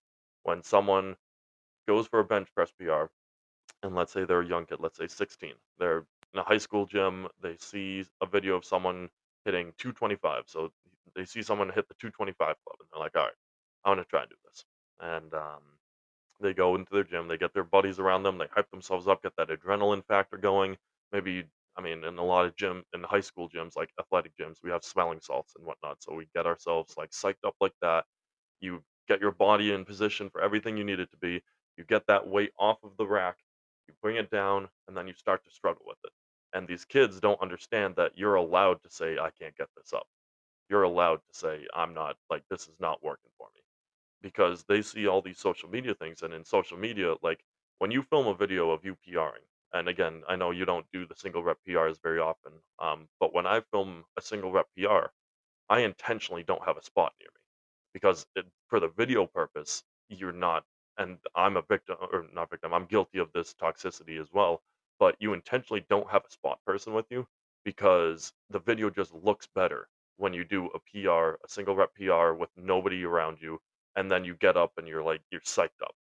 So these kids in these high school gyms, let's say they're on a football team, and they're like, "Alright, I'm gonna hit 225 for 1 rep," and if they're anything less than an O-line or D-line in high school, you're not hitting 225. And so, you this kid will go and take the weight right off the rack, go, and they struggle to get it up because they don't want to ask for help, and then it slips, and it crushes their diaphragm, because 225 slamming down even from 6 inches is going to do some serious damage. And if you have your rib cage cracked in like that at age 16, you're fucked for life. I don't care what kind of STEM science is available now, you're fucked. And so, in order to work past that, we need to start to show in the social media aspect, like, "Hey, you're allowed to say, 'I'm not able to get this up.' You're allowed to admit when you tried something and it didn't work." And granted, we should be pushing away from that single rep max anyways, because when you are in a world where you're only striving for that one, like, "Oh, I'm gonna push this weight up for 1 single rep," and then you get gruesomely injured, we gotta get away from that anyways. But if we can't do that in a single hurdle, we have to get take steps towards it, so the first step would be naturally to allow yourself to ask for help. Like, en enjoy having a spot near you. Like, it is not at all a bad thing in the wor in the gym world, and you and I know it because we've been in it for a couple I mean, a long time now, but there is no shame at all when you're struggling and you can't get it up and you, like, yell at someone like, "Hey, kinda get over here, help me out." Or, like, if you already have a spot, like, give them the nod and they help you out there, like, there's no shame to that. And that's what we need to promote more within this, uh within the workout world, because the positivity behind asking for someone for help, that boosts more than just your gym abilities. That boosts your mental because you're now teaching yourself to ask for help, which is what so many people don't do anymore. Yeah, I mean, you see, I mean, especially when you get into the older um, brackets, mid 20s and up. Not that that's old at all, obviously, but you start seeing more spotters and all that then. And, you know, in the bodybuilding world, you see plenty of spotters. And that's one of my, that's one of the reasons why I really want to have, you know, a consistent training partner is because it's for spotting and that's where you can really push yourself. And, um, look at like powerlifting meets. I mean, there's there's a spotter on each side of the bar. There's a spotter behind whatever movement they're doing in front of. Like there's spotters all over the place just in case they can't get the rep up. Um, you know, the, the only real key compound movement that um, you don't need necessarily a spotter is uh, deadlift. Deadlift you don't necessarily need a spotter for. There's nothing really a spotter can do to help you. But besides that, I mean, bench and squat especially, you need a spotter. And um, just, just I, I just really try to promote people. If you're not going to be doing powerlifting meets, just to stop worrying about how much weight you're lifting because chances are you're probably in the gym to look better, not to be stronger. Um, if you're in the gym to look strong or to be stronger, why? What's the reason?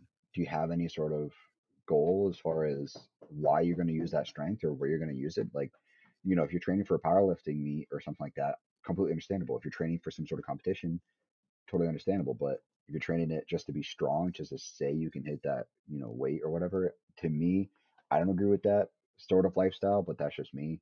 Um, but chances are, like I said, you're going to be in there for looks and PRs and going really, really heavy weight. It almost never coincides with muscle gain, and that's not something people want to talk about.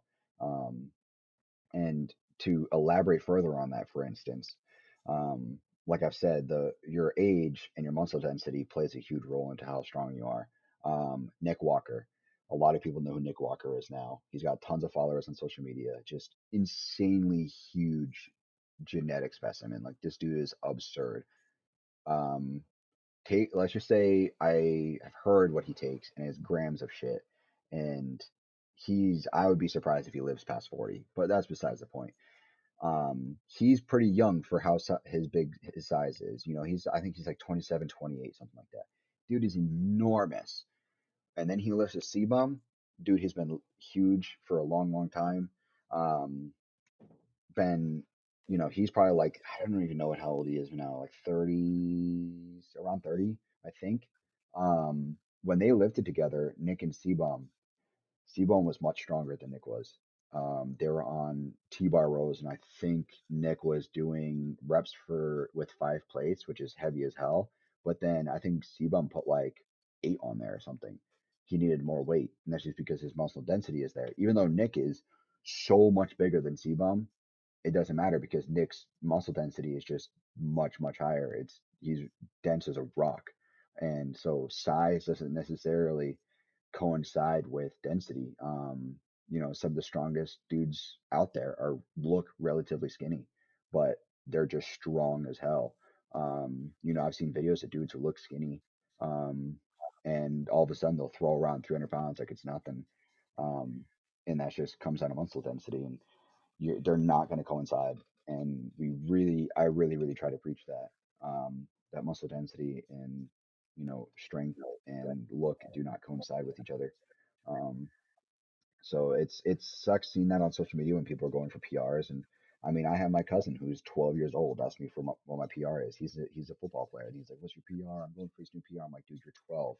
Like, you just just focus on getting fit. Focus on fitness. Focus on doing well on the team. That's what you need to be focusing on. PRs in the gym, not going to matter. You don't have your body doesn't have the structure yet. You're you're like your body. You're like you're not there yet um, you're going to need at least another six years before you can really start talking about PRs or even relatively focusing on it. Um, but social media kind of pushes that now, and kid, younger and younger kids are getting on social media, um, and it's just making it worse and worse, and adding to the number of people who are involved in that sort of talk and that mindset. So, really got to preach that, and um, it's good to see people who preach it, and then it sucks to see people who do the opposite and don't preach it. But I like what you brought up about uh, muscle density because you have um you have the you know older folks, long timers in the gym, and they might not look good, but they they're strong as all hell. Um, but then the younger folk who want the look and it's not necessarily equatable in strength. So the one that I always see, um, you do you know the guy do you know, uh, William Lee? You know who that is? Um, he's a Um, personal fitness guy, um, but big influencer. He's I I see him a lot on Instagram, but, um, he's this Asian mhm, dude, and, uh, he does this video, and I don't have a, uh, pen near me, but he, uh, he does this video where when he talks about pecs and chest stuff, he pokes his pec, and it looks like a motherfucking balloon. Like, he's it it's mhm, obviously post pump and everything, but he pokes it, and he's like, "If you want chest gains, you gotta do this." And it's this, like it literally looks like he has a balloon attached to his body. And when you you talk about mus muscle density, there's not a drop of like, there is there is no density at all when you have a floppy pec like that. And don't get me wrong, that dude the dude is jacked, he knows what he's talking about, like, I give him credit, but he's he's publicizing the wrong look. Because mhm, if you want that's essentially boobies. If you want boobs, like, that's not muscle. Muscle will help you define that, but a like a pec that is, like, well defined and, like, if you're benching a lot or doing a lot of, uh, fly weight, stuff like that, your pecs are gonna be tight. They're gonna be, I mean, visible, but you can't poke them around like that. They're gonna be these rock solid parts of your body. And granted, you can you do, like, pec popping and, you know, like, the your poses when you pop the pecs anyways, like, that's separate. Like, you're flexing the muscle within it. But if you just poke a pec and it bounces around, like there's no density within that.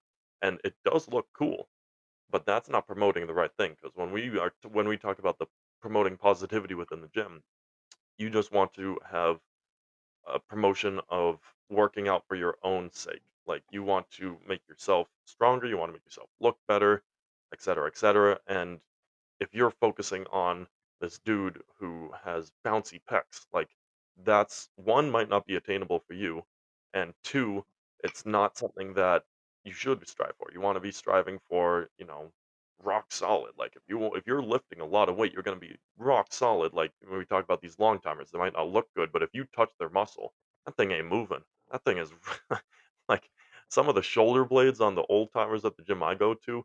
You I mean, you could run through a wall with those things. Like, and that's what you should be striving for because muscle density equates to, like you said, the ability to lift more weight. And while we shouldn't be pushing people to go for those single rep PRs, being able to lift more weight, that's part of the gym.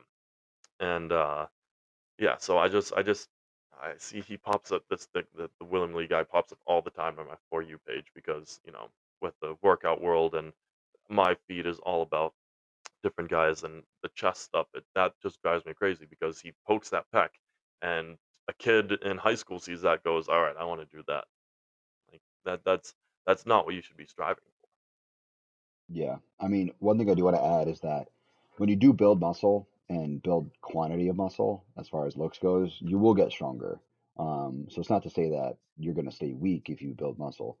I'm just saying that to get insanely strong, it's not necessarily about look or how much muscle you have. It's going to be about the density.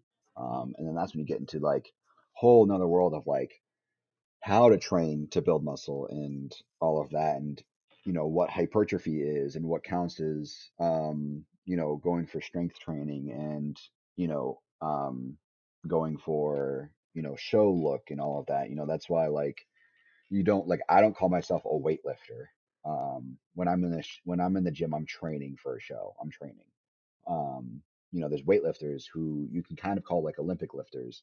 Um, that's essentially what weightlifting is. And then you got like power lifters, and then you got strongmen, um, and you got like CrossFit and all of that. So there's different types of weightlifting and sets and reps and all of that, um, which is you know a whole conversation about the differences between each one, but um, powerlifting is the most common one besides bodybuilding, and that's just the three key movements of bench, deadlift, and squat.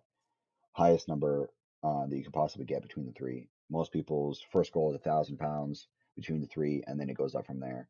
Um, but at the end of the day, when you're going for muscle look, you're not going to be training the same way, and you know you got to be training. the The best way for me to put it is if you want to train for muscle, muscle look especially, you're going to be training to make the sets and movements as hard as possible. Where if you're training for strength, you're going to be training to make it as easy as possible. You want to lift as much weight as easy as possible to get that weight up. Where if you're training for muscle look, you want it to be as hard as hell, slow reps, tons of reps, lightweight. You want it to hurt, you want it to burn. It's a different kind of movement that you're doing, um, different kind of training style. So um, it just they just don't coincide, and people are like, "Oh, I just go for PRs once a month." And it's like, bro, you shouldn't even be going for PRs once a month, in my opinion. You should be going for n- never PRs, really, um, especially if you're going for muscle look. Um, you know, you can, like you said, there's a calculation. If you want to calculate what you can really lift as far as PR goes, there's a rule of thumb, which is let's say your your max for eight reps. Let's say you're you're benching 225 for eight um, and like that eighth rep, you just barely get it, but you get it, you just barely get it. Multiply 225 by 1.225. That's the rule of thumb for your PR. So in the case that you're lifting 225 for eight, let me do the calculation real quick. 225 times 1.225, you're looking at about a 275 PR, which is another 25 pound weight on each side. So it's two and a quarter on each side. Um, that's a good rule of thumb as far as what your actual PR is. It's going to vary. You could lift more, you might not lift as much. It's it all just depends. And then, um, you know, there's more to it. I mean, I've lifted in so many different types of gyms, powerlifting gyms, bodybuilding gyms, even like borderline CrossFit gyms, and um, the mindset between each one is so incredibly different. Um, like I got barked at one time because I was I was at the gym and this one guy's lifting by himself when I used to go to a power, powerlifting kind of gym. They had a bodybuilding section, but um, they had a powerlifting section too, and it had a very heavy member usage or member of powerlifting community. So they had tons of members who were powerlifters, and this guy was benching, and man, I could have sworn the right side of the bar was like four inches lower than the other side. I'm like, this dude is gonna like break his fucking shoulder. So I go up to him after his set. I'm like, look, I know you know you know what you're doing. I was like, look, I'm just saying you because you don't have a spot or anything.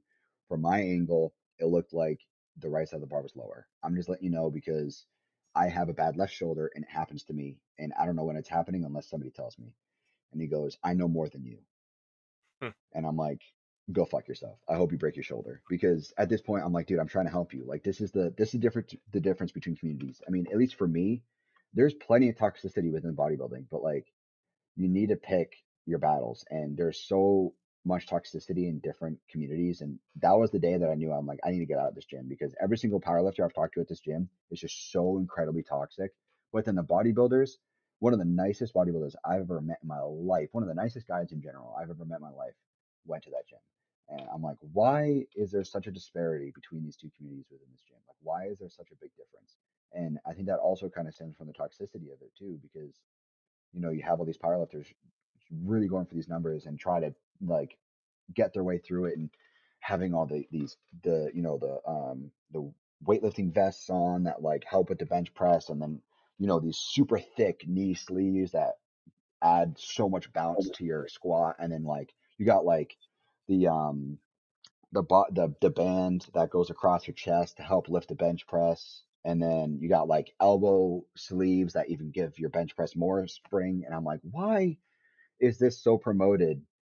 Like I have so much respect for raw powerlifters who just go in there with shorts and no shirt and just lift the shit out of weights and those are the most humble people I've ever met like the people who just lift just to lift and they're there going for strength doing one rep every five minutes and it's just i'm just i just feel bad for those who get kind of sucked into that community and into the toxicity side of it where they hog a squat rack for for three hours doing a set every 15 minutes and trying to go for a pr every single set and it's you know it's unfortunate but i'm i go off on these tangents but anyways it's um it's an interesting dynamic to see the difference. And that was like it was like the Pacific Ocean and the Atlantic Ocean meeting. Like you can literally see the line between who's powerlifters and who's bodybuilders in that gym.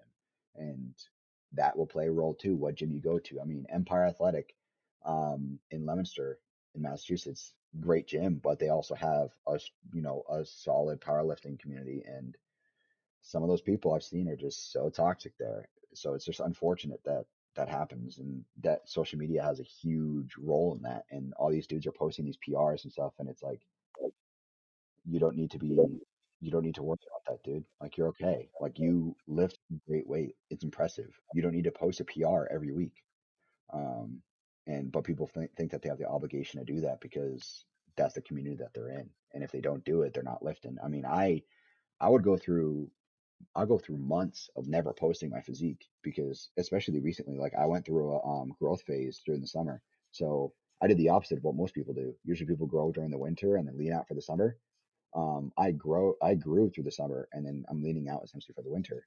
Um, so I had nothing to post during the summer really because there's nothing to nothing to me that was um impressive enough to be like, look, this is what I got going on right now.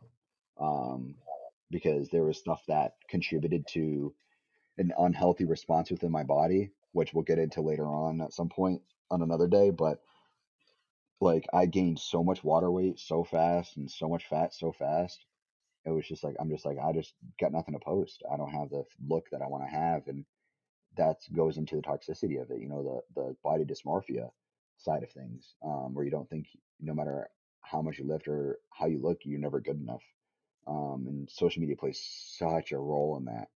Um, tying all the way back to what we were saying in the beginning, you know, never having the right look. You always have to have a pump in your photos, and you always have to look the best with the best lighting. And um, it just, I'm trying to fight that within myself, trying to fight that tox- toxic mindset, um, which is what my current social media posting is, is road to married. Um, getting married on the 16th next month. So posting almost every day, give or take, every one to two, maybe three days of what I'm looking like, where my weight's at, and the realistic weight loss transformation of going from just over 204 pounds for me to hopefully I'm aiming at this rate, I'm aiming to be like 196, 197 when I get married.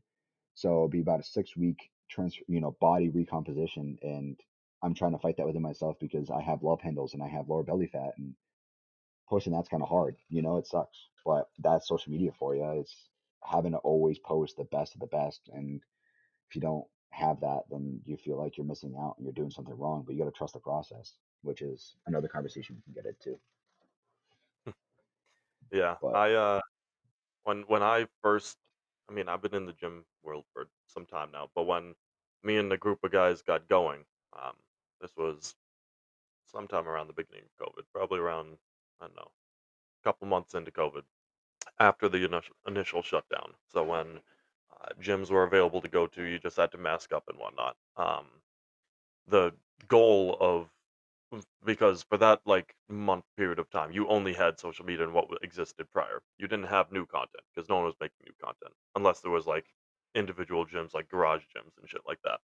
So for me, I was watching a lot of stuff and getting in my head about it. So when we finally got back to the gym, um, and I'll share uh, like my leg day for example. Um, we're doing our leg presses, and with the group of guys, I had to um, you know, adhere to the ego side of things. Um, because when you see the social media side, you have this ingrained, like we talked about toxicity, where you have to um, push yourself to lift the most amount of weight. So when I was with the guys, um, uh, my legs are a lot stronger than most people's just because of my lifestyle and everything I've done in the past. So I would go and try and throw, you know, eight plates aside and just absolutely one, two times just shred um, my particular uh, leg press for that day. And that's what I did when I was working out with a group of guys. When I distanced myself and I started working out individually, it stuck around for a little bit. But now when I go in and I do my leg press, I'm doing maybe 3, 4 plates on a side. Maybe I'll go to 5, but that's not often. 3, 4 plates, and I'll just rep it.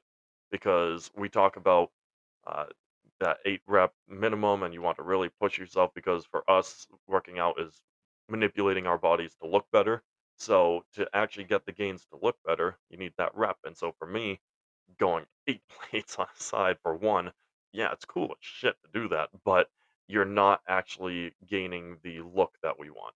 Like, my quad increase, like, look-wise, has been substantial since I switched to, uh, taking the ego out, taking the social media out, and just focus on slow, controlled reps 8 to 12. I I like to go for 15 when I'm doing legs just because I brutalize my legs, but, um, going really slow actually looking at the muscles, like, when I work out my legs, like, I wear some short shorts because I wanna see what I'm working, and also changing your foot position on this is for leg press, but that's just exam example I'm using, um, and taking those super slow reps because to have the control, and that's where we build our mind-muscle connection, and we start to actually understand what goes into it. That's when you start to see the physical gains, like, when you're able to build on your physical look, that's when you start getting that. So for me, that was a definitely a process, and you don't get that by watching social media, because if you only adhere to what you see on TikTok, Instagram, Twitter, whatever you're using, or even Snapchat stories of other people, like, if you only adhere to that you're never going to be focusing on yourself, and you're never gonna get to the point where you are, um, taking the slow time to do your reps, taking a lot of reps, not worrying about how much you can push at a single time. So, like, I loved working out with the the group of people I did, but I had to distance myself, because if I didn't do that, I would've never been making these physical gains that I'm making now. And that's something that I think a lot of people need to understand as well, because the group you surround yourself with, they might be great in the moment, but if you take a look at what your goal is in the gym, like, sure, if it was my goal to push 8 plates once a week, like, yeah, sure, I'm hitting that goal every time every damn time, because when you have a group around you, you get an adrenaline rush too, you don't wanna fail in front of other people, like, you get that rush, so you can push yourself to do that. But a more attainable goal of pushing your physical health and, like, looking better, I don't know. For me personally, I had to take myself out of every group, and I train solo most times now just because I can't take my ego out of it when I'm with other people, especially when I work out with women. Like, I am trying to push myself to lift a lot of weight, look really cool, and just put on a show. Like, for example, I I'll share again, um, working out with this gal, uh, 2 weeks ago, and, uh, she joined for my leg day, and we're squatting. And, uh, we're squatting on a Smith machine, so you have a little bit more, uh, stability, like, you can't wobble and whatnot. And so, I was I did my first 2 sets, and I was doing it on the weight she was doing because I I was just, you know, I was getting I was repping out, I was doing what I was supposed to. But then for when that 3rd set came around, that egos came back in, and I wanted to put on a show. So I took the weight and I did a pistol squat. I did a pistol squat with, like, I think it was, like, a plate and a half on each side. N absolutely no reason to be doing that. Purely for the point of putting on a show, and I did it for maybe, like, 3 reps, and she was like, "Oh my god, that's so cool." And in my head, I was like, "I'm dying right now. My leg wants to fall off." Because there was no reason for me to be doing that, but the ego side of thing, which is that ingrained aspect that social media implants with it, and any person who focuses on the social media aspect of things, forced me to do that. I didn't want to, but I was like, "You know what? In the moment, I'm gonna put on a show. Here's pistol squat on a plate and a half on each side." And that I mean, that's intense right there. So, I think distancing ourselves from this egotistical mindset that gets implanted from, uh, seeing different videos of people putting that max weight on. Yeah, and like I said earlier, you know, when you build up your muscle mass, you're gonna also build up strength as well, and I was in the same boat, you know, the gym I started in really when it came to lifting, you know, I was seeing these dudes repping 8 plates for for reps, and I'm like, "Oh, man, I'd love to be able to do that," and I was just pushing my at the time, I didn't know what I was doing, and I was just pushing way too hard to get to that point, and you start to damage your joints, and that's huge, like, that's such a downside to pushing a lot of weight, and a lot of kids are gonna learn that the hard way. Um, but it's like it there's so much more rewarding to get to the point where you're like, you you especially when it comes to, like, a big movement like leg press, um, you know, you're training, you're doing tons of reps with with, you know, 4 or 5 plates or whatever, and you start working your way up, and I'm at the point now where I am that guy who does, you know, 10, 12 reps of 8 plates.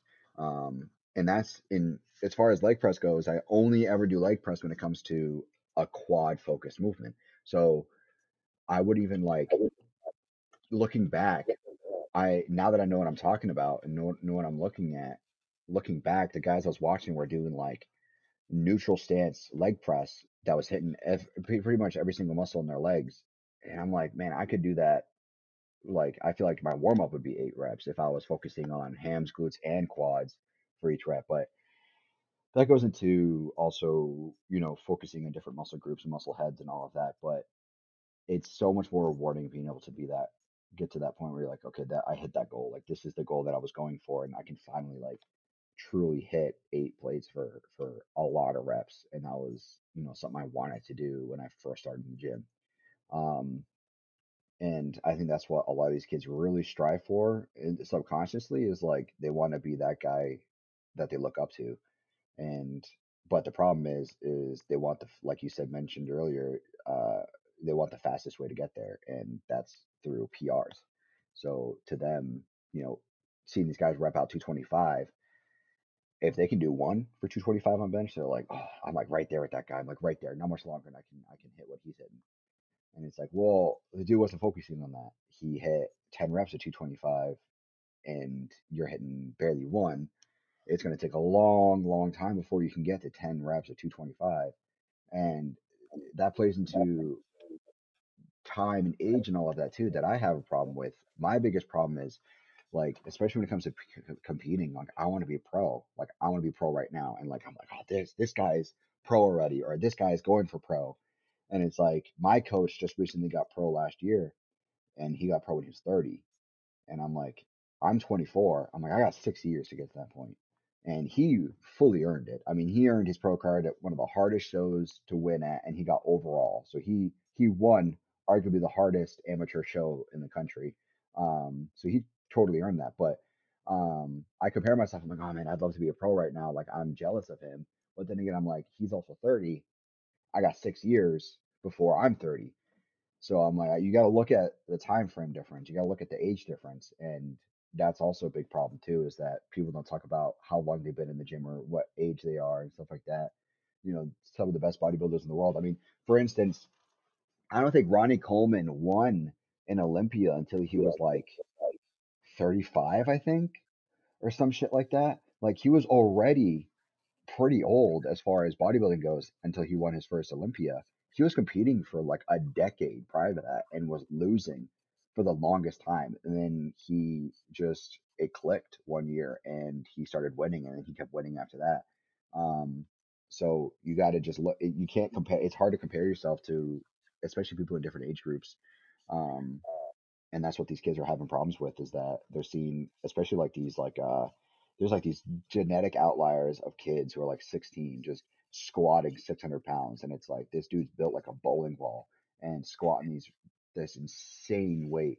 And it's like yeah that's very very impressive but he's the outlier and these kids are like i should be able to lift that. It's like dude you're you're a wide receiver for your high school football team. You're not going to be squatting that.